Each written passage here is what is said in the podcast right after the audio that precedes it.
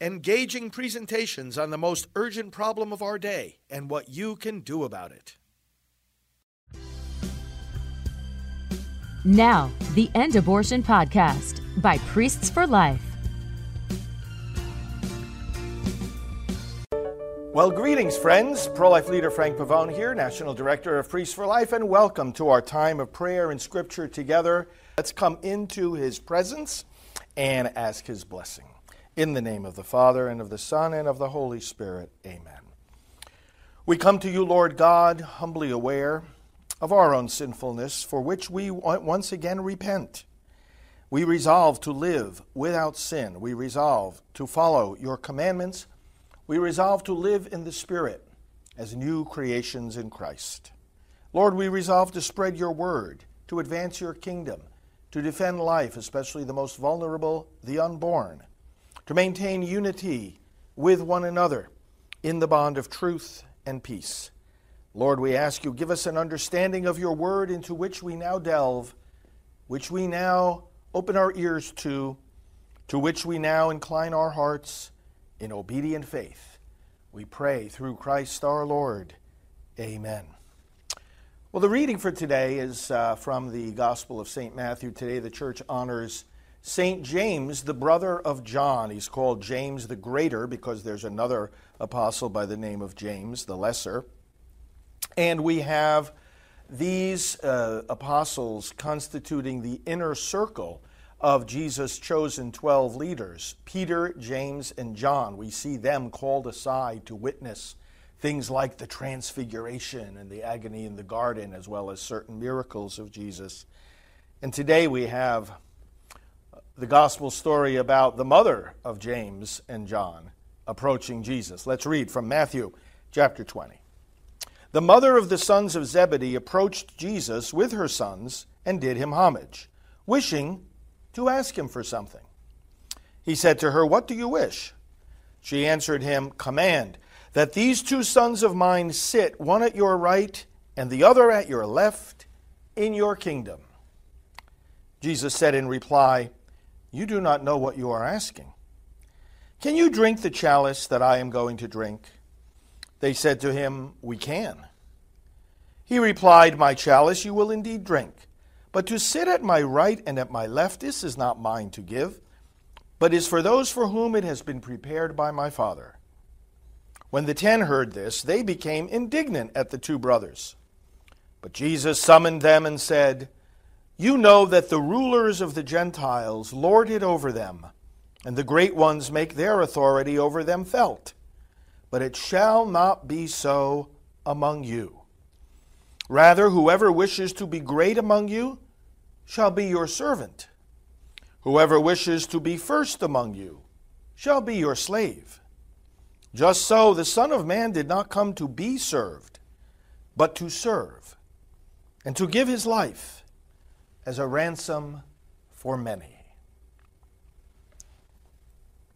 Brothers and sisters, our Christian faith revolutionizes the concept of leadership, therefore, revolutionizes our understanding of politics, of leadership in the state, as well as our understanding of how church leadership is to be exercised. Think about our politics for a moment. Where does sovereignty in America rest?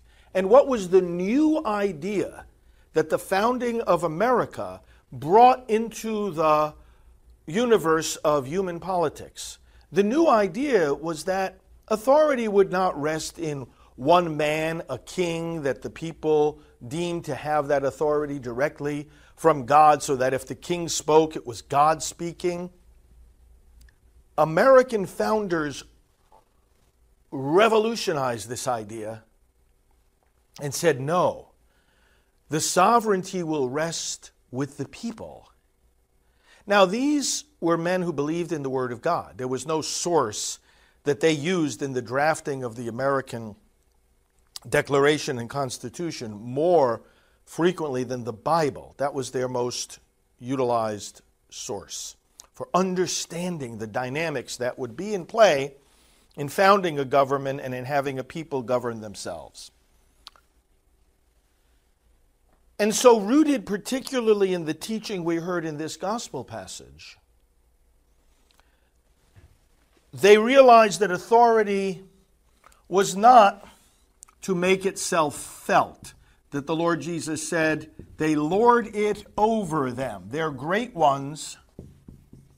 Let's put the words here make their authority felt. Felt. I want you to know that I'm boss. I want you to know that I'm in charge. Even if I abuse you, even if I'm a hypocrite, even if I apply one standard to you and a different standard to your neighbor, even if I violate your human rights, I am in charge. I will make my authority felt. Very often, the way they make their authority felt is precisely to do injustice to us and make us realize we can't do anything about it. They act as gods. And our founders brought into being a political system that said that the people's voices matter, that their votes matter, that their lobbying matters.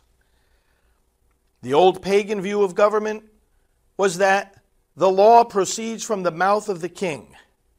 The king gets up in the morning, issues a decree. Maybe he had a bad dream, maybe he has a stomach ache, maybe he has a headache, maybe he just feels like he wants to throw his authority around. He issues a decree. People gave, had no input into it, people have no recourse against it. He issues it. That's the law. The lawmaking process that our founders set up, on the other hand, depended on electing public officials at different times, so they couldn't be all elected at once, with a lawmaking body on the state level, consisting furthermore, with the exception of, of, of one state, Nebraska, consisting of two houses that have to be in agreement a House of Representatives, a Senate, and then a separately elected governor, elected on a separate timetable, that would then have to agree with the House and with the Senate on that specific law, the making of which would involve the input of every citizen who wants to have input to it, and then hearings and witnesses, and amendments, and expiration dates. That law, furthermore, being subject to the decisions of a court if people thought that that law violated their rights, and to the prescriptions of a constitution separately established for that state, in the boundaries of which that law would have to abide, and furthermore, subject to restrictions on the federal level, which has its own lawmaking body, also consisting of a House and of a Senate, elected on different timetables that also have to agree on legislation that has to be signed by a president also elected on a different timetable, against any of which the federal courts could also rule if that law violated the rights of the citizens. Wow! What a difference from the law proceeds from the mouth of the king. And all of this because the people matter. And why did they have this idea? that the people matter. Let's listen to this passage again. You know that the rulers of the Gentiles lord it over them, and the great ones make their authority over them felt. But it shall not be so among you. Whoever wishes to be great among you shall be your servant. Whoever wishes to be first among you shall be your slave. Authority under Jesus Christ becomes service. Who was Jesus? Lord of all.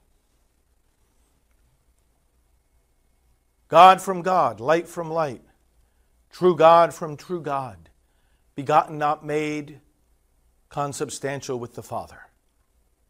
And yet, this God who possesses and always possessed and always will possess all authority over all the nations did not deem, and this is what Paul writes to the Philippians, did not deem equality with God something to be grasped at, but rather emptied himself, taking the form of a slave. Being born in the likeness of men, it was thus that he humbled himself, obediently accepting even death, death on the cross and therefore God highly exalted him. He did not exalt himself. We are not to exalt ourselves, even if we have positions of authority. Authority becomes service. And how did our founders concretize that in the founding documents of America? Well, they gave us a declaration that said our rights, in fact, our very existence, comes from God. He's our creator, He's the giver of our rights and that governments exist to secure those rights. There's the service. The service that our founding fathers implemented in their structure of government that we've inherited and that I'm telling you is inspired by the Christian vision of authority is to secure these rights. This is the Declaration of Independence's language, and first among those rights life.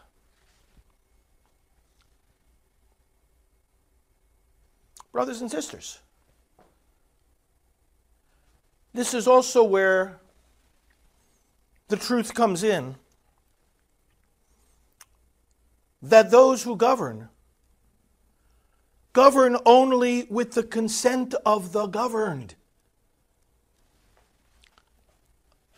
This idea that the king is God is turned upside down by a God who humbles himself to become one of us, serves us by shedding his blood and setting us free from sin and death. Remember how he also dramatically conveyed this teaching when at the Last Supper he rose from the table, took off his garment in a sign of divesting himself of that heavenly glory wrapped a towel around himself as a sign of investing himself with our humanity, and went around to his disciples, poured water into a basin, symbolizing the pouring out of blood and water from the cross, and washing their feet, symbolizing the cleansing that you and I have in the shed blood of Christ.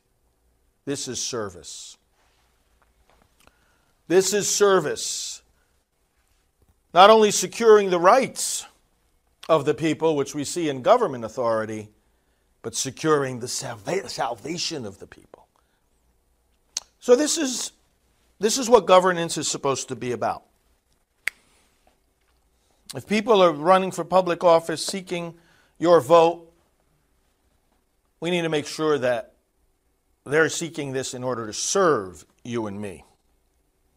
Church authority, well, this has to be exercised the same way, friends. This is, these are the first bishops we're talking about here who were ambitious. Humility and service likewise have to mark church authority, not throwing your weight around or being ecclesiastical tyrants. Our founders founded this nation precisely to get away from tyranny. So it should be in our civil government, so must it be in church government respect for the people you serve, not just this one sided focus on, oh, I have authority, oh, I have to be obeyed. Yeah, and the people over whom you have authority also have to be respected. Brothers and sisters, let's appreciate how the Christian gospel has revolutionized politics, how it has revolutionized government, how it stands at the core of representative government. And let's defend that and let's model that in our own lives and by our own votes. Let's turn back to the Lord in prayer. Father, thank you for this example. Thank you for this teaching. Thank you for this truth. We pray for all who are in elected office. for all who are seeking such office in these upcoming elections. We thank you, Lord, for those who are indeed living the Christian understanding of government and respecting the rights of the people. Bless them all. Lord, give conversion to our leaders who need conversion and give strength, ongoing strength, to those leaders who are truly serving us in the greatness of America. Thank you for President Donald Trump, the good he has done, the good he continues to do, the vision he lays out for our country and for our freedom, protecting us from the current tyranny that is embodied in the Democrat Party. Protect all of us, Lord. Give us blessings of health, wisdom, discernment, consolation, and sorrow. And we now pray for all these things in the words Jesus gave us Our Father who art in heaven, hallowed be thy name. Thy kingdom come, thy will be done on earth as it is in heaven. Give us this day our daily bread, and forgive us our trespasses, as we forgive those who trespass against us. Lead us not into temptation, but deliver us from evil. For thine is the kingdom, and the power, and the glory, forever and ever. Amen. Hail Mary, full of grace, the Lord is with thee. Blessed art thou among women, and blessed is the fruit of thy womb, Jesus. Holy Mary, Mother of God, pray for us sinners, now and at the hour of our death. Amen. Glory be to the Father, and to the Son, and to the Holy Spirit, as it was in the beginning, is now, and will be forever. Amen. Well, friends, thank you for joining me for these, this time of prayer and reading the Word of God. Blessings to you. Continue to connect with us on social media at FR Frank Pavone. You know the address. Let me put it down here once again. On all the major platforms at FR Frank Pavone. And uh, spread the word about our programs as well. Let's continue growing our online audience. Be assured of our prayers for you. We'll talk to you soon. Hello, this is Father David Begany, one of the many members of Priests for Life. This organization is one of the largest and most visible pro life ministries in the world. Priest, the Priest for Life team relies on your financial support to be able to do its work, produce its programs, and travel the world to advocate for the unborn. May I ask you to support Priest for Life generously? Go today to prolifegift.org and give us as generous a gift as you can. Thank you for your kindness and be assured of our prayers for you every day.